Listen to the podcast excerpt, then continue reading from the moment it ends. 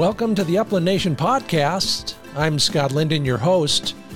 Really looking forward to talking with my friend Felton Jenkins and a bird that's a little less familiar to most of us, Hungarian partridge. We're going to recap a hunt we did together a couple weeks ago and some of the things we learned, some of the great dog work we had, and maybe it'll help you down the road if you're thinking about, well, coming out to the West, or if you're in the West and you're looking for a new species. Hopefully you learned something. We sure did, and we had a good time as well. Interesting way to get where we got, but I'll tell you about that as we get deeper into the podcast. Happy New Year. Thank you if you filled in my Upland Nation Index survey. Appreciate that. If you're looking for public land, walk-in land, we'll cover a little bit of that as well. Wild bird hunting is what we're all about here. But that's not all we're talking about. We'll have your New Year's resolutions, a new Upland Nation puzzler, question, and a prize. And it's all made possible by Roughland Performance Kennels, Happy Jack Dog Care Products, Sage and Breaker Gun Care Products, Pointer Shotguns from Legacy Sports, Dr. Tim's Natural Performance Dog Food, and MidValleyClays.com.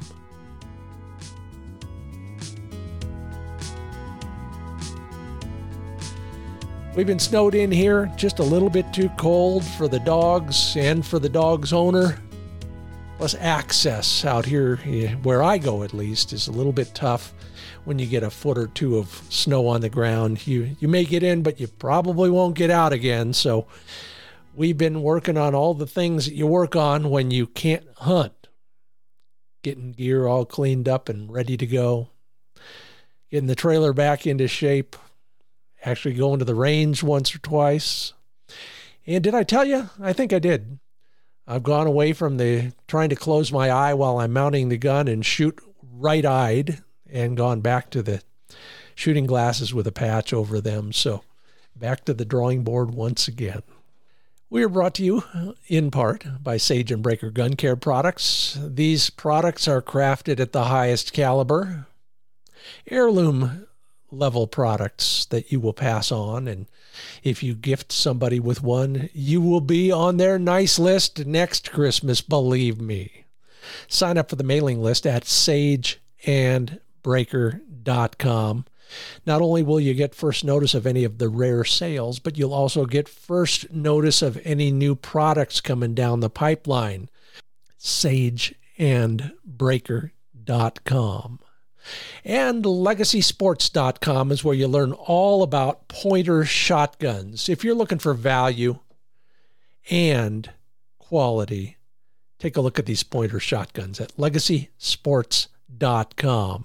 Fit and finish as good as anything I've seen. If you're looking for a starter gun for a kid, you're looking to upgrade from something else to an over and under, or if you're looking for a semi-automatic, they've got them all beautifully made. The value, incredible. And did I tell you? You can spec the color of the barrel in the action. Olive drab, gray, bronze, regular blued, steel, it's all there in all those varieties. It's all at LegacySports.com. Then just hit the brands page and go to pointers.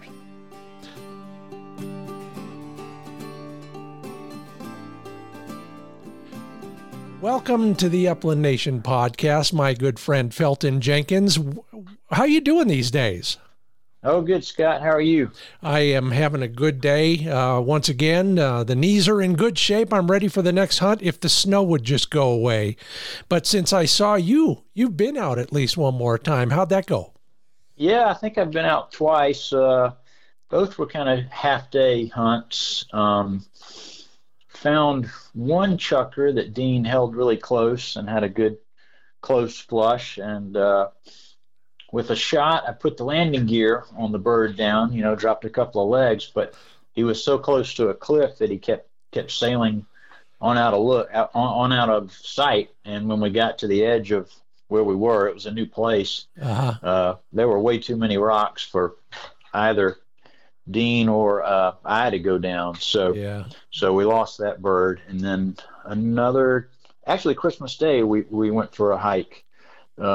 up above a river you've heard of probably, and went way up. Found a couple of coveys. One was way too far down for me to get to before the birds went on, and I couldn't see what happened really. and then we had another great point that I could see him, but there was a big canyon, steep draw in between us, so I had to go hike around and then around and back down to him, and it took at least 10 minutes, but he held it super. And then when I got probably within 30 yards, the chuckers flushed, but I was just so happy they were still there. And but it was too. I did one Hail Mary shot, and but Dean did a good job, but we couldn't bring anything home that day. But we had a great hike, and the weather was good. Yeah, and good to hear that. And yes, I was supposed to be in that same general area not a few days after you, but we blew it off thanks to the weather. I was going with our mutual friend Mark, who we'll talk about a little bit later on as well. Yeah. But, you and I met kind of through the podcast, now that I think about it. Tell me more about how this whole thing got started. Yeah, well, I started stalking and trolling you on the internet.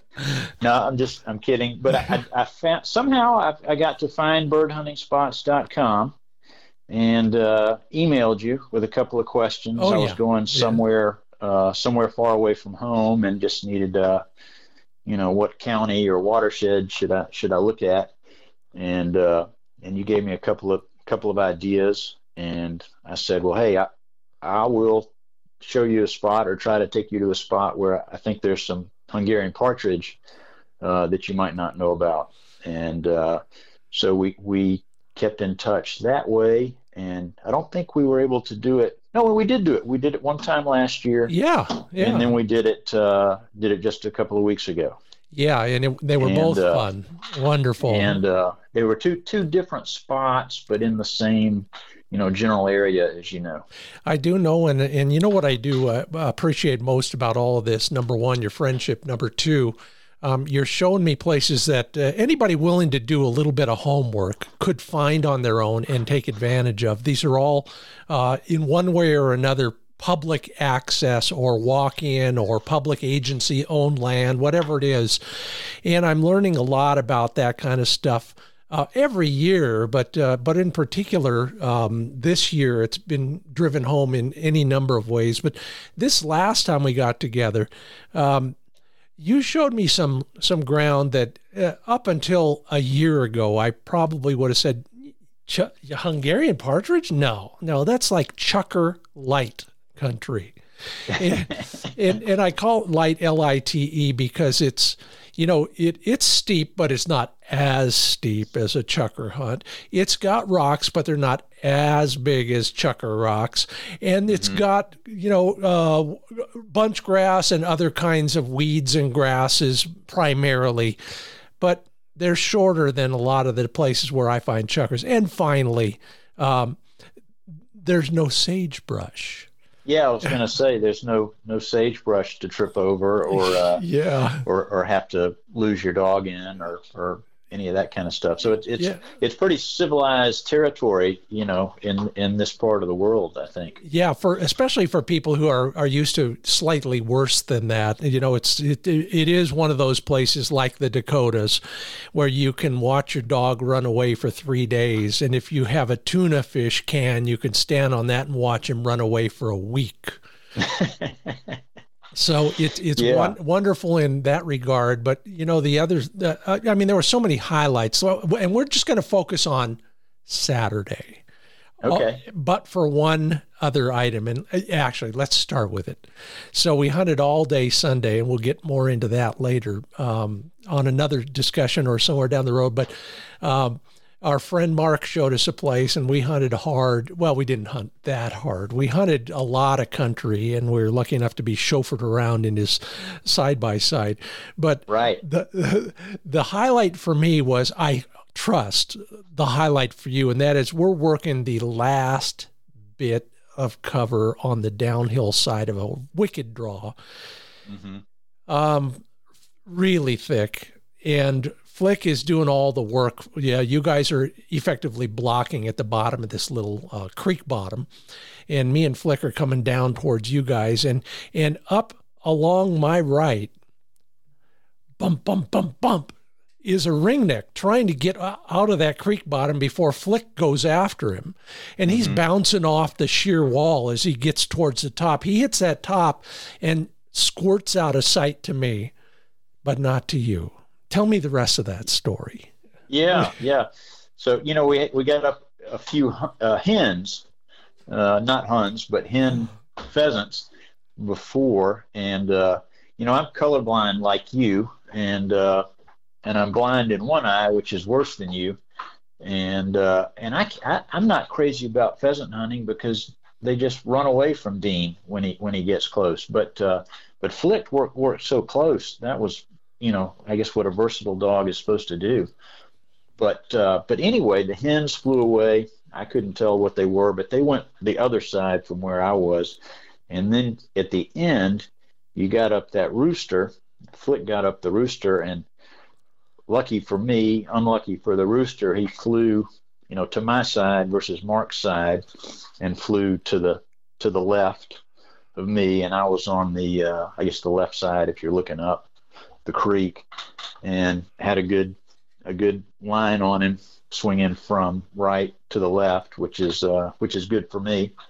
And I got hit him with the first shot, and he slowed down but not much, and then I hit him with a second shot, knocked him down, hit the ground pretty hard, I thought, and then he took off running at 90 miles an hour, and luckily Flick was right on his tail and was able to get a hold of him, but I hadn't seen a pheasant do that before, because I hadn't hunted that many pheasant, and like I told you, that was my first wild rooster pheasant, which was real exciting. So, you know, that made the day, you know, a super day. It did. In fact, when you were describing that to me, when you told me that was your first wild bird, I was looking at the ring on that bird's neck, and I swear it got whiter and wider just from that story. And I'm so glad we were there to share it with you. It was spectacular. And yeah, Flick, he did a pretty good job chasing down that runner. I was pretty proud of him after that. Yeah, me too, because that would have been a shame to watch him run over the hill. Oh, and he could have. I think he had the legs for it.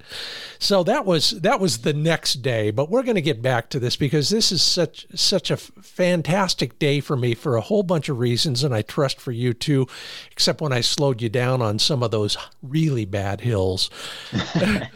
But this is a part of the Oregon Department of Fish and Wildlife's access program, and it's a big cattle ranch. Effectively, that's what it is. But you know, these places are so big, and they have so much ground and so much great habitat if you know what to look for. But all of that started with you telling me to not forget to bring my mountain bike. Yeah, because the first time I scouted over there, because it was close to a place my friend Dennis Carlson, who I could go into how he saved the day when, you know, Dean and I started hunting 4 years ago, and Dean's my first pointing dog.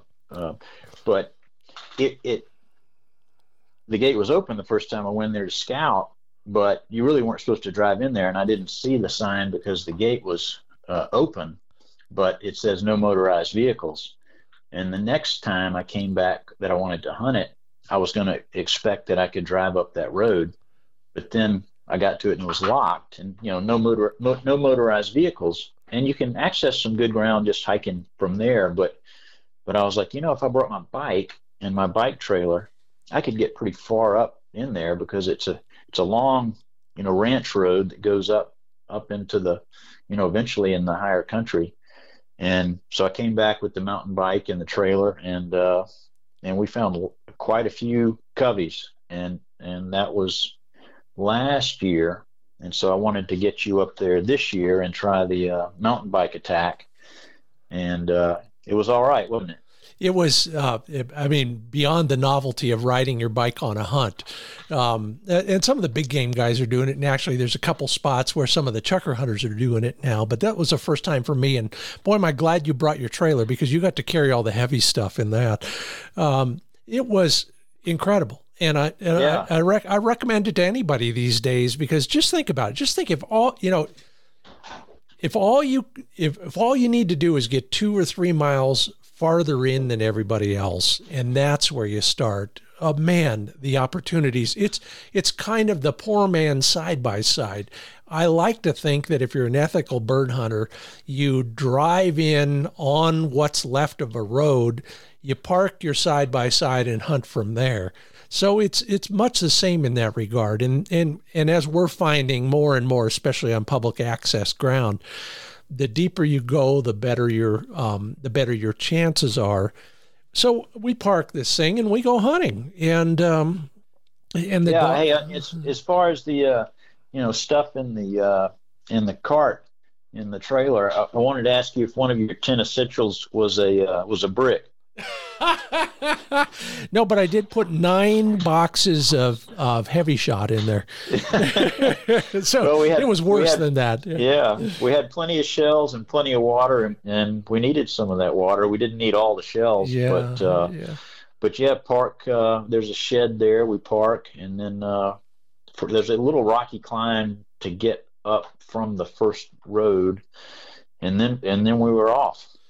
And, the first thing I thought about was the kind of the almost rule when it comes to Hungarian partridge, and that is get to the level spots on the top of the ridges if you can and see what happens. And we were doing that, and we weren't having a whole lot of luck. And then all of a sudden, your dog, Dean, the English setter, slams a point, and he's maybe 100 yards below us, down towards, not at the bottom, but towards the bottom of one of the draws. Mm-hmm. And I know part of it is you're being humble, but it was a beautiful point. It was a great find in a spot where we should have probably had better luck than we did. But, after we caught our breath and admired him for a while, we started moseying down there. And the problem with that short cover is the birds can see us well in advance of us seeing them, I think, in a spot like that. And then they see Flick coming in from the other side. And, here's a dilemma. And everybody out there with a pointing dog or hunting with somebody else's dog and their own dog together, this is the dilemma I face. Do you yell at your dog, slam him into a whoa, and risk scaring those birds with your yelling? Or do you just cross your fingers and hope it's going to work out? And I've done this on occasion, somebody else's dog goes on point. I bring my dog the other way just so that I don't spoil it for my friend. None of those things were tried. Flick came in, and I think, as you well pointed out, and this is probably just a matter of more practice and more practice, Dean sees Flick coming in, knowing Flick's going to blow the whole thing up. So he maybe creeps a bit. Is that what happened there? I'm trying to remember what got those birds in the air. Yeah. The interesting thing is, we hiked up, and for a long time, I didn't have a signal. Yeah. And that's how we ended up 100 or 200 yards up above him, and we were on, coming over that ridge to where we could see that draw down there. But he was doing a great job holding it, and then. We got closer, and Flick got closer too, but Dean's never hunted. Flick is the only other true pointing dog that Dean's hunted with. Uh-huh. So he doesn't have practice being out there with another dog. Yeah. We've had a couple of labs walk around, friend that had a lab just walk around and not really interfere. Although Dean got competitive on the retrieve, and that's the only time he's bitten into a bird is when he was trying to get ahead of the lab on retrieve. So I think that was part of it. But we kept on hunting, and we had a few more finds. we did knock wood, and here out of that first find, here's a lesson that, you know, we always talk about when it comes to chukar hunting, and I never talked about it with Huns until you and I were together that last couple of weeks ago. You wanted to get back up to the top of that ridge, and I thought, you know, number one, I don't want to climb that damn thing again. Number two, you know, if the birds are down here, I wonder if there are more birds down here. And we, you know, we sort of stayed at that level. And sure enough, within another few minutes, maybe 15 or 20 minutes, Flick's collar tells me he's on point. And we had everything going for us right that time. We knew about where he was. I don't think we could see him from there, but we knew about where he was. We come around, or, you know, a little bump, and there he is, slammed on a point on a little rock pile, looking at us, we think. Yeah. He's not looking at us.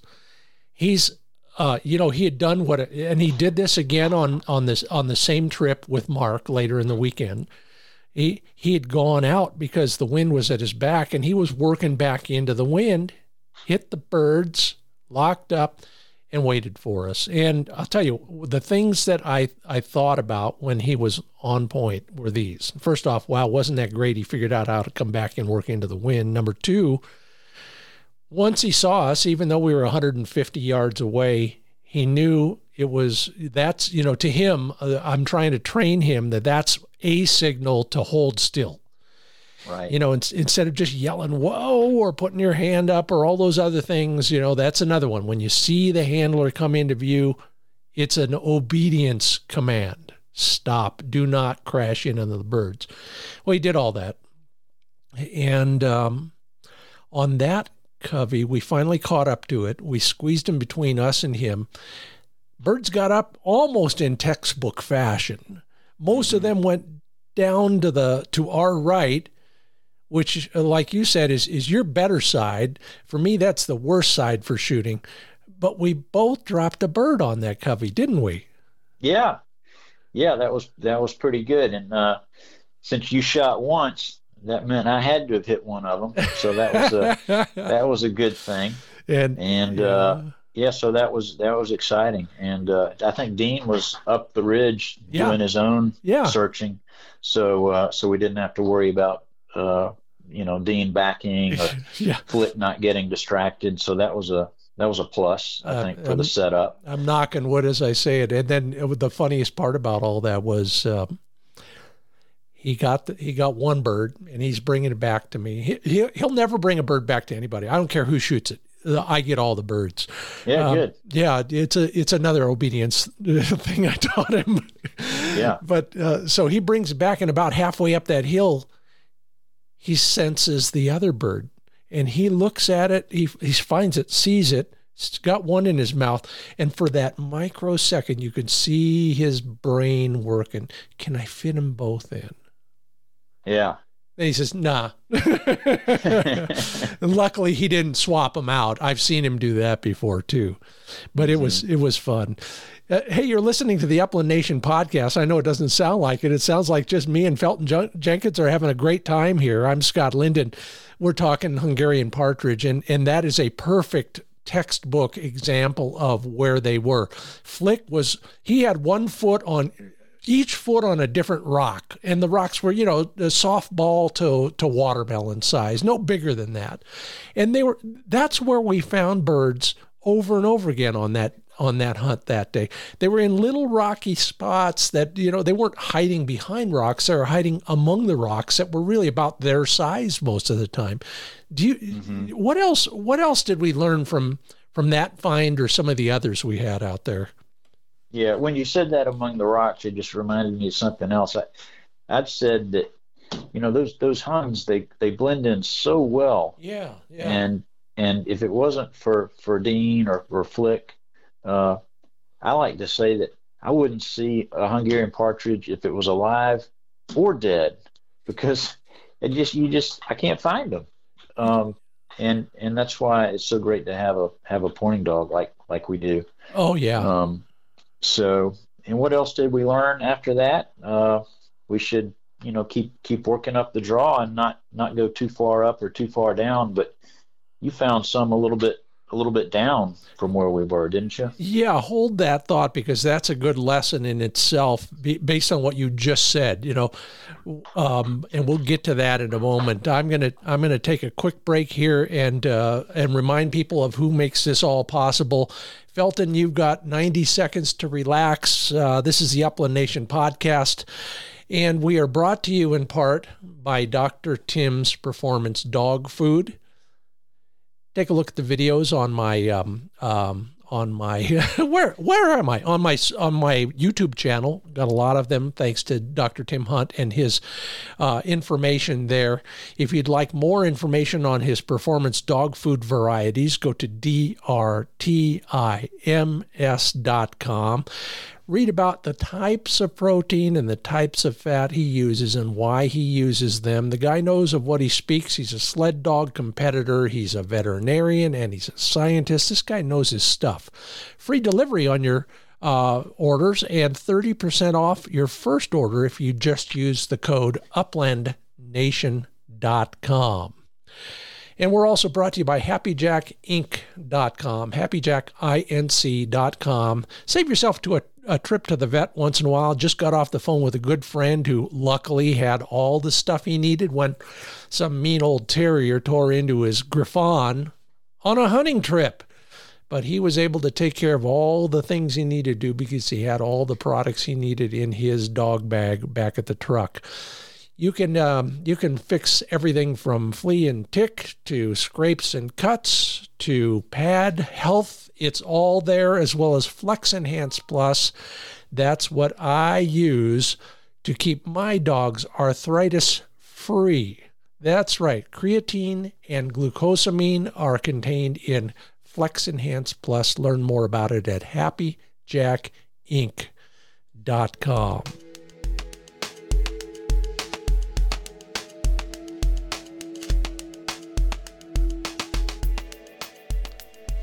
And welcome back. This is the Upland Nation podcast. I'm Scott Linden. In your left speaker, in your right speaker or earbud is my friend and hunting buddy, Felton Jenkins. Felton, welcome back. Thanks, Scott. I went to go work on my appearance in the mirror. Yeah, because you do have a face for radio. Right, exactly. My mom told me that. And everybody tells me that, although I got to tell you this, when I was first in radio and doing stuff on the local level, some woman accosted me in the grocery store, and she said, "Oh, you're that guy, he's on the radio every morning, blah, blah, blah." And I said, "Yeah, I am." And she says, "Funny, you sound taller on the radio." Well, you're pretty tall. Yeah, but not, you know, that's the joy of radio. You can sound better looking. Mm-hmm. Yeah, and this morning I put on my cleanest dirty shirt. Which is a great line from a Chris Christopherson song. That's right. But we'll get into that some other day.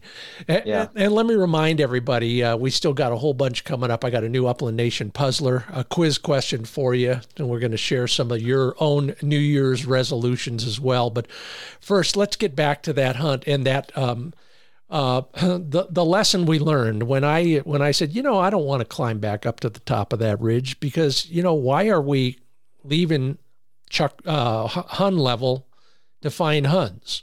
Let's walk parallel. Let's sidehill this canyon the rest of the way and see what happens. And sure enough, you were, you know, maybe 100 yards above me, if that. And I'm walking along, and I got my side by side over my shoulder, broken open, and son of a gun if I don't jump a covey wild literally at my feet. Mm-hmm. They all get up. Oh, I'm so slow on the draw. I get my gun put back together, and I'm ready to shoot. But they're all, you know, ancient history by then. But like so many other covey birds, there's always one either slow learner or brave bird. And I knew that bird was somewhere in the vicinity. And he was. You know, he was the outlier, literally. He was another 8 or 10 yards away from where the whole covey got up. But he got up and luckily flew the right way. I shot and missed. So I thought. Mm-hmm. So I keep hunting, and we're still walking up that slope. And Flick, who was 200 yards away watching all the action. You know, maybe he thought it was coffee break time. He doesn't look at me anymore. He doesn't look at Dean anymore. He heads for one solitary bit or brush or whatever it was on the other side of that draw towards the bottom. And I know better now anymore, you know, like they say, trust the dog. He gets to that bush and there's a little rattling and a little rustling, and you know your dogs, don't you? You know, when he does a certain thing or two and his head does that and his tail does that, he's putting something in his mouth. And sure enough, he comes back up that hill with that Hungarian partridge that I thought I'd missed. And, well, that's a good deal. You know, I don't know how they know it, but somehow they do. Mm-hmm. Yeah, sometimes I've thought I maybe knocked two birds down, and I know I knocked one bird down and thought I hit another one that went down. And so Dean finds the first bird, and then I'm like, no, we don't want to leave, Dean. Keep looking. And he'll cover the area, you know, for 30 seconds, for a minute, and then he's ready to take off and go hunting again. And I'm like, no, come on back. Let's check this area some more. But he's already determined that there's not another bird on the ground there. It's either run off or I missed it. So yeah, you got to trust the dog and trust the nose, right? Yeah, you know, I only wish that my dog would do in the real world what he does when we practice that kind of stuff. I do like to be able to guide him in and to hunt dead a little bit more, with a little bit more earnestness than he usually does. He's like Dean. You know, pointing dogs, I think in general, would much rather go find more live birds than look for a dead bird. So yeah, good point. So I got another project for this spring and summer, but it was fun and it was gratifying, and it went on and on and on like that. About, you know, that day alone, if you had to isolate it to that day, what stuck out in your mind as maybe one of the highlights? Well, what you mentioned about that first point that Flick had that we were successful on, so that was definitely a highlight. And then we had a few other points up the draw, and we didn't do as well on those, but there were definitely birds up there. We saw some. Yep. And then we did go up over a ridge to keep going, the loop that I wanted to do. And out there, I've found birds like you're talking about up on the ridges. Yeah, where that big rock pile was, in fact. Yeah, remember that? Yeah. And we kept going, but except for maybe that one that was up top, most of them were on the sides of the hill, right? Yeah, we did get another great piece of dog work from Dean on almost at the top once. It was cold, it was windy, it was starting to rain, I think. But he slammed a point, and we were below him at that time, and we started working our way up. And I know you were a little upset, but I think it was more the bird's fault than anybody else's. He was holding those birds pretty well, and they might have been more hinky than we thought, because they were on bare ground. And again, like you, I didn't see them until they flew away.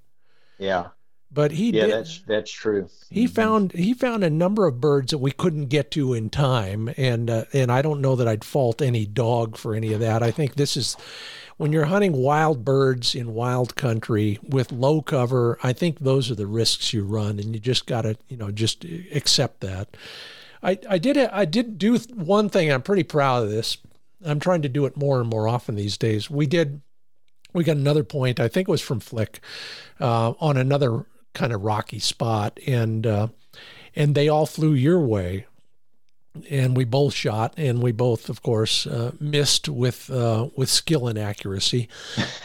You know, there's an art to that as well. But I did one thing, because again, it was one of those, okay, he's on point, but he's 244 yards away, and it's uphill. So we get up there, and we get there in time, and I think we even had our feet set in the right place and all of that, and then boom, they get up, and they all go hard right to left. But to reward Flick, I either borrowed one of yours or I had one in my own bag. I threw one of those dead Huns out and let him think we'd shot it. And I learned that a long time ago from Brad Higgins down in Yerington, Nevada, and I thank him for that over and over again. A lot of you already know how I feel about that theory. I think dogs need rewards, and the best reward for a bird dog is a bird. So anyhow, it was pretty incredible. Let me just paint a picture of these places. There, imagine a blanket on your bed. It's kind of cheatgrass colored. What color would that be, Felton? Would you call that brown? Yeah, brown and green and gray. They sometimes blend together for me. That's right. Who are we? Two colorblind guys trying to describe this place. Anyway, imagine that, and imagine that you then take both sides of that blanket and you scrunch them towards the middle. So you got this whole kind of set of rolling knife edge. At the top, they're pretty sharp, the edges of these peaks and valleys. And so the choices are, do you go over and down and over and down and over and down, or do you go up one and then down the next? And the challenges there are pretty interesting. The walking was better than some. It was not bad, but the effects of the drought, even up there, I think were pretty apparent. Did you notice that? Yeah, I think I noticed it earlier in the season going for chuckers, and there's just not much ground cover, and they could see Dean and I coming from a mile away, I'm sure, and so it was really hard to pin some birds down and get a point. On chuckers earlier in the season, and we did have better luck in January, which was the first time I really biked that far up, was last January, and we had two different days, and I got 7 huns each day, and so Dean held them really well that time, a year ago, and maybe it was the less cover that's out there this year because of the drought. Yeah. And so I think there's something to that. Yeah, I tend to agree. I think I've seen that almost everywhere I've been in the West this season. The cover is a little skinnier.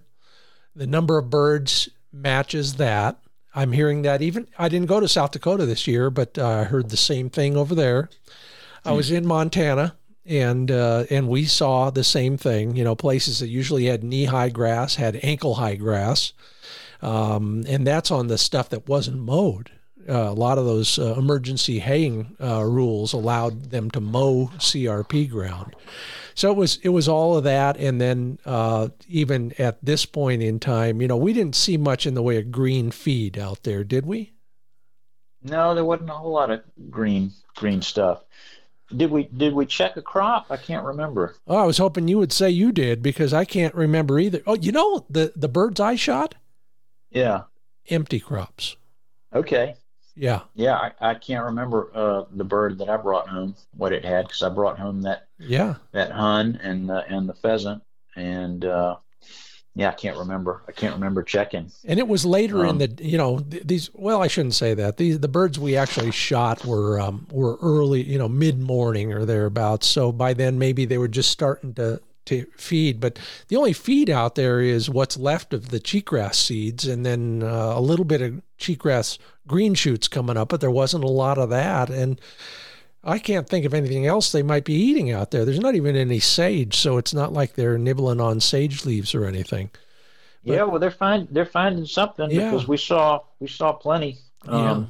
We saw good numbers, and I've seen good numbers of chucker in a couple of different spots, but they're smarter and warier this year, I think, than the last couple of years. I tend to agree, and I'll tell you, the top line, what I've took away from that trip was, Hungarian partridge have mystified me for my entire hunting career. The ones I've shot have been, I thought, all in classic Hungarian partridge country, rolling green hills, usually in Montana. But last year and this year both, I found huns in country that you would, just looking at it, call chucker country or maybe quail country. In fact, it was funny. There were no quail in any of those bottoms of those draws either. But no, I haven't found quail or pheasants in that particular area. Yeah. Just the, and you know, like, you know, Huns are kind of a bonus when you're chukar hunting.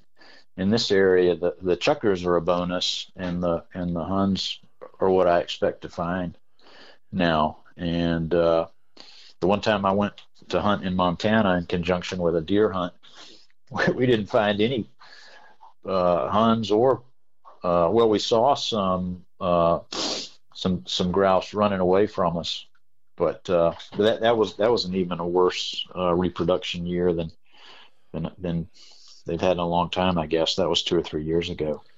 Well, you know, but, that yeah, go ahead. That's the joy of this game, I guess, is you never know. And you probably ought to carry a different load in your right barrel from your left barrel, or however you're loading whatever kind of gun you're using, because you never know what's going to get up. And sure enough, you know, the next day and the next day, it was true for B and for you and for Mark as well. On Monday, we had some interesting times there as well. You know, I want to leave our discussion with what I think might have been actually the real highlight of that whole trip. And that was, you know, I was down there in my travel trailer. You were at the local motel, and our friend Mark was up the road 30 miles at his place. And sure enough, he knew where I was, and you knew where I was. And the first morning you and I were to get together. Mark showed up first. So, yeah. So we got to spend a little time together. And then the next day he showed up again, and he said, "Where are you going?" We said, "Well, we were thinking about over there." And he said, "Well, how about this over here?" And we said, "Sure." And those are the kind of things that happen just on the spur of the moment. I'm not that kind of guy. I never was a great jazz musician because I needed everything plotted out better. Mm-hmm. You know, I could read notes good, but I couldn't fake notes very well. But that kind of stuff just happens when you put 2 or 3 guys together who share the same passion, I guess. It happens more than we think. And I'm glad it happened for you and me. It's been spectacular. Felton Jenkins, thanks for inviting me along on the ride.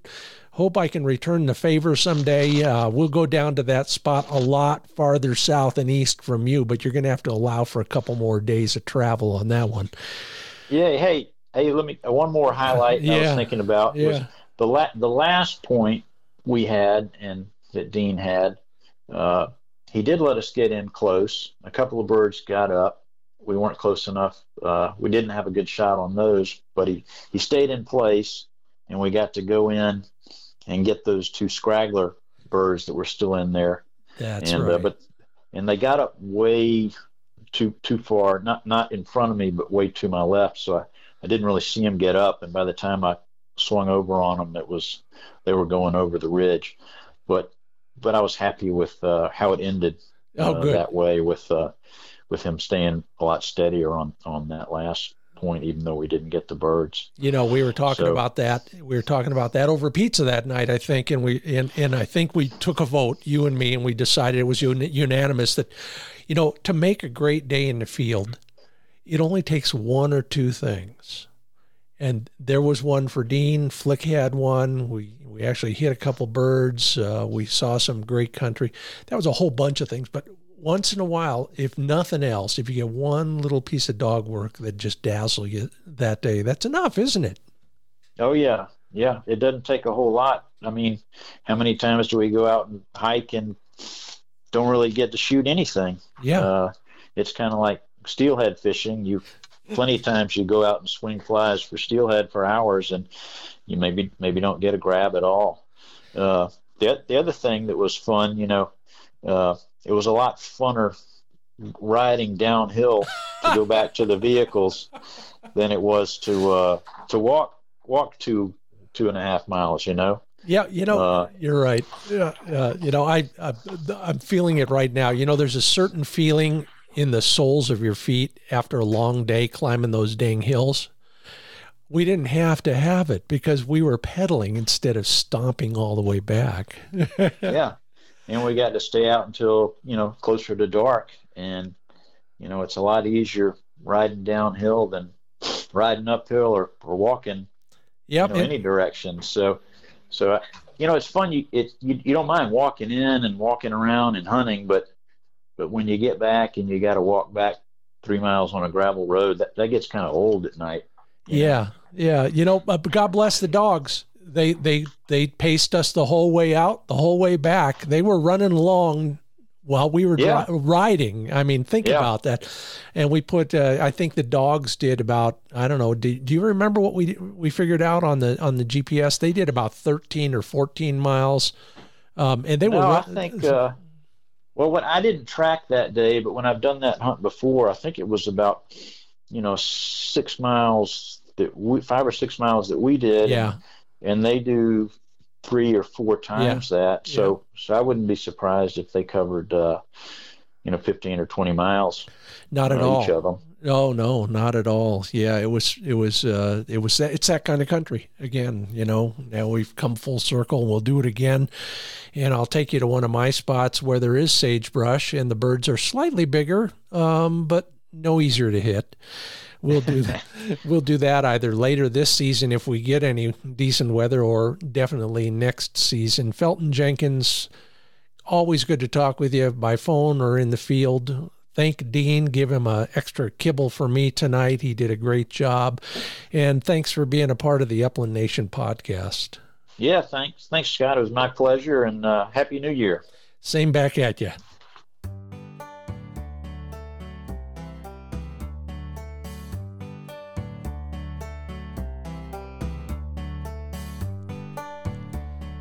Oh boy, always fun.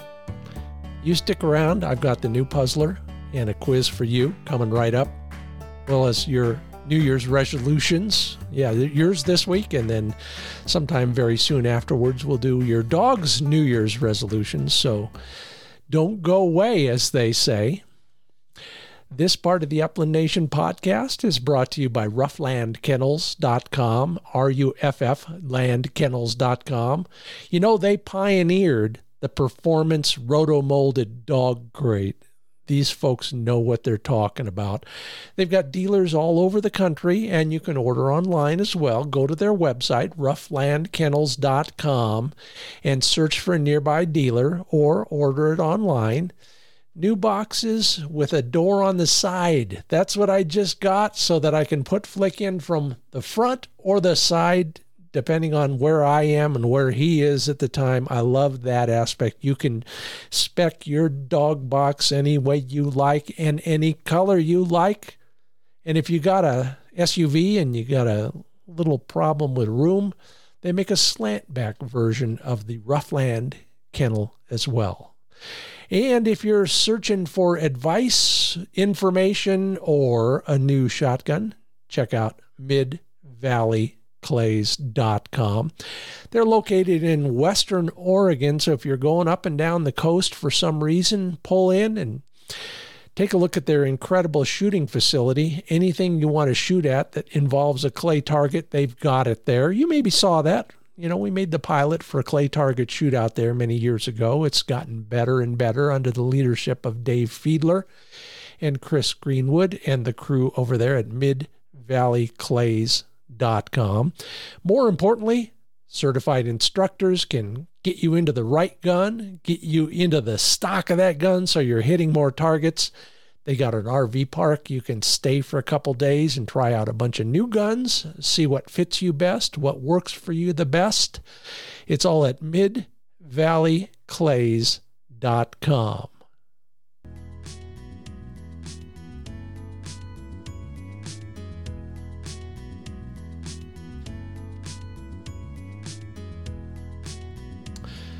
All right, I promised you a new Upland Nation puzzler question. The prize for the end of January will be a very rare, one might call it a limited edition, Scott Linden Signature Series Real Bird Bumper. Yeah, you can't buy them anymore. I'm pulling one out of my personal stash to award to somebody who gives me the correct answer to one of the questions I ask in January. This week, message me on Facebook with the right answer, and you're entered to win that Real Bird Bumper. Here it is. What is the common name for the dog breed known in most of Europe as Épagneul Breton? Épagneul Breton. Look it up. Starts with an E, starts with a B. What is the common name in America for that dog? Good luck on that. And now I will share some things that this is always fun and always a learning experience for me, maybe for you. Here we are on Facebook again.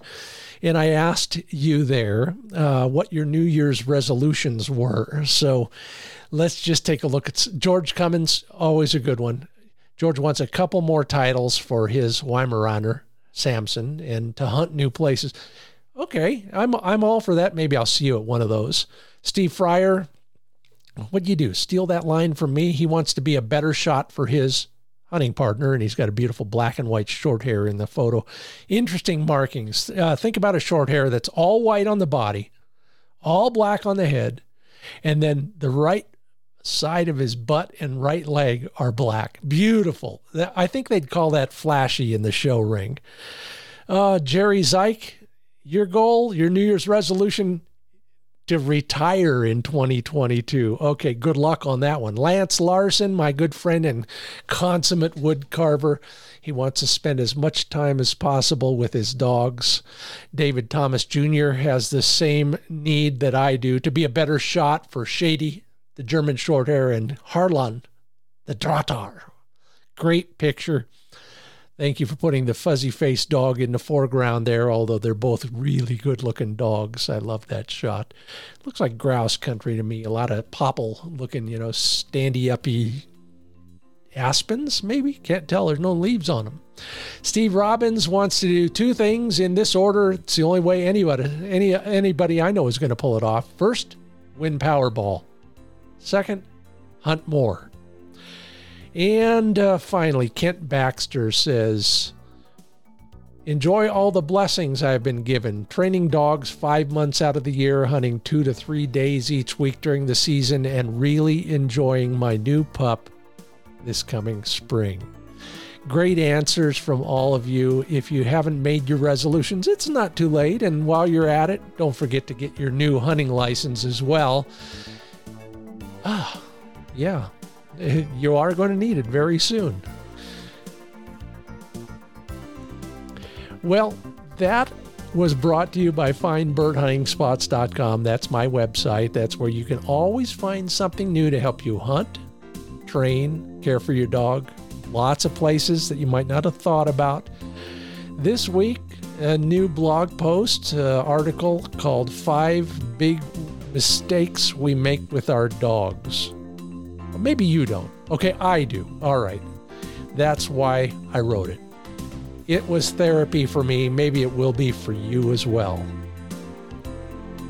And with that, I'm going to say goodbye. Thank you for listening. If you liked what you heard, please tell your friends and give us a good review if you think I deserve it, that is, at Apple Podcasts or any place else you subscribe. Check in the Wing Shooting USA and the Upland Nation Facebook pages anytime you want. Thank you to those who have already left ratings and reviews. I sure appreciate that. Another Happy New Year to everybody, and I'll leave you with this from author Edward Ogland. He says, in order to really enjoy a dog, one doesn't merely try to train him to be semi-human. The point of it is to open oneself to the possibility of becoming partly a dog. Amen to that. Thanks again for listening. Until I see you here again, maybe I'll see you in the field.